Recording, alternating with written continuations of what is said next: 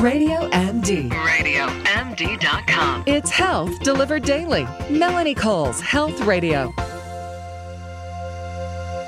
You know, we've got a, an obesity epidemic in this country, and there's diet fads and trends and things and millions of different diets out there. But how do you know if what you suffer from is food addiction? And how do you deal with that? My guest is Dr. Joe Luciani. He's been a practicing practicing clinical psychologist for more than 35 years. Welcome to the show, Dr. Luciani. So, we have to eat. We're an overweight nation. I'm an exercise physiologist. It's what I do every day is deal with people and dieting. And I have heard from some people, oh, I'm addicted to sugar or I'm addicted to this. And food addicts, Overeaters Anonymous and things. Is this a real thing? Well, it certainly is. And I think that uh, when we think about food, we oftentimes think euphemistically that oh I'm a chocoholic or something like that, but we're not we're not really serious because in a sense it, it's hard to comprehend that food and uh, you know the fast food and the junk food and the snack food that it can actually be toxic for us. And you know I think one way to look at it is to look back in evolutionary times when you know Fred and Wilma Flintstone were walking around an apple or a berry you know this this produced a certain amount of dopamine and this is what our bodies were geared to handle today we have scientifically engineered uh, just products that come out and just flood our brains with dopamine, feel good pleasure, uh, pleasure centers just light up. So we're really introducing highly palatable foods that really Uh, put us at a grave disadvantage. We start to use food to feel better rather than to fuel our bodies. So true. So many people, they call it comfort food, right? So many people just look to this comfort food. So we have to eat. We have to fuel our bodies. We don't want to use filler. We want to eat food because it's it's a wonderful thing.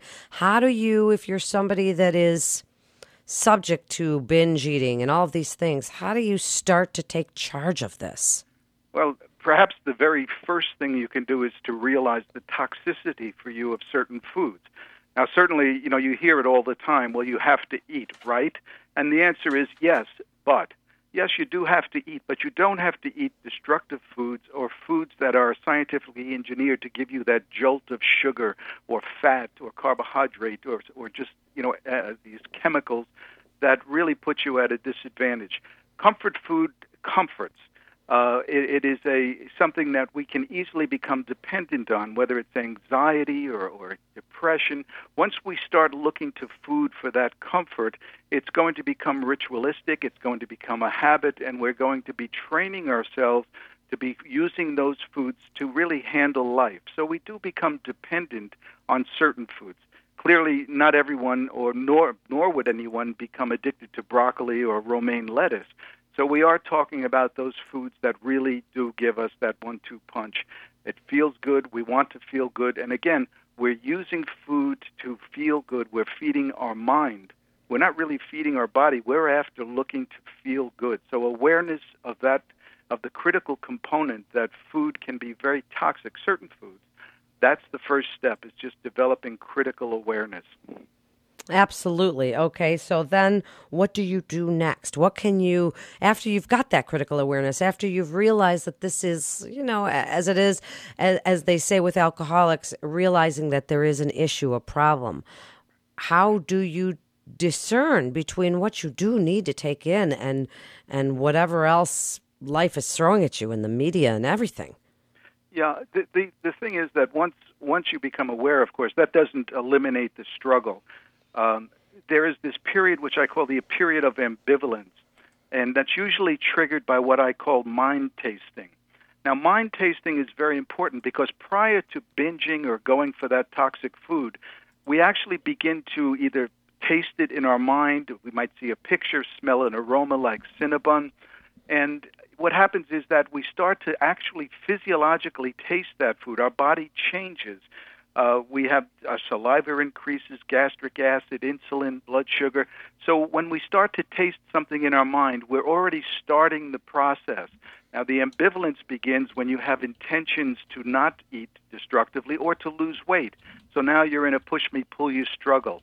So, what happens with mind tasting is that if you let it linger, if you're not ready to start nipping it in the bud and realize that you're getting yourself involved in a pleasure kind of loop, uh, then you're going to capitulate eventually. So awareness is the first step. The next step is to become aware of mind tasting and to start recognizing that something needs to be done actively, not passively.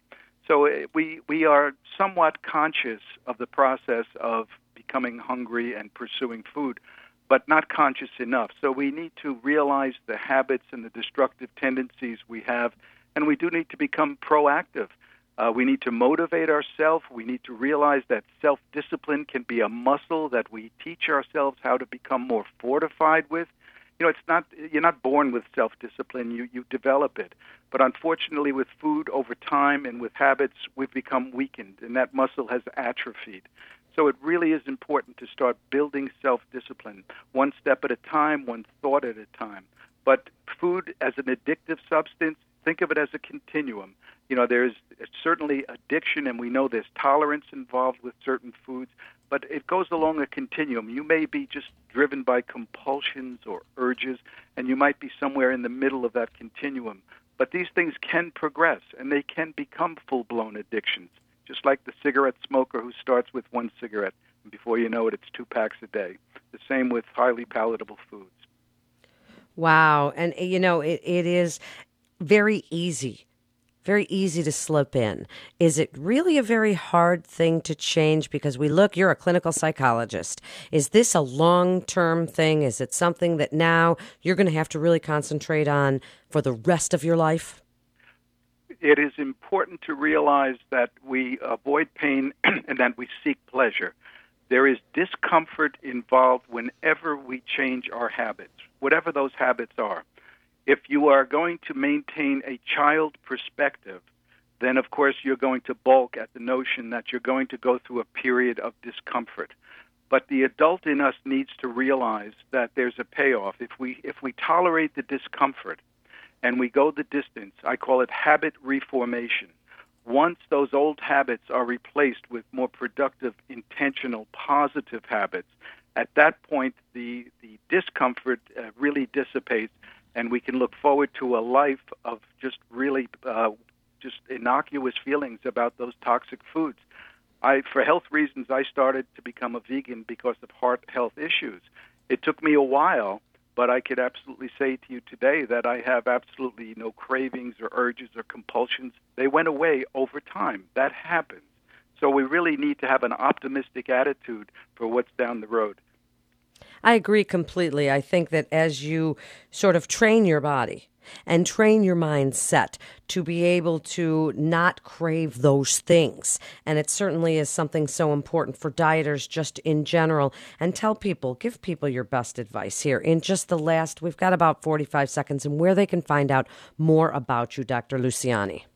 Well, let me let me just say the the most important takeaway from this discussion is that it will always be if you're wanting to lose weight or maintain weight loss, it will always be a matter of mind over mouth. There's no shortcuts, there's no magic diet, there's no magic bullet. Stop being fooled by slick advertising. And if anyone's interested in Thin from Within, uh, they could reach me at my website. It's at www.selfcoaching.net selfcoaching.net. And it's such good advice, really, and something that we all have to look at. We do have this obesity epidemic in this country, and, and we, we want to be able to take charge of it, right? So, this is what it's all about, and that's what we're trying to do here at Radio MD. That is what we are doing. We're talking to you about all of these things and bringing on the best experts in their field to help you make these good decisions and good choices. This is Melanie Cole. Thanks so much for listening, and stay well.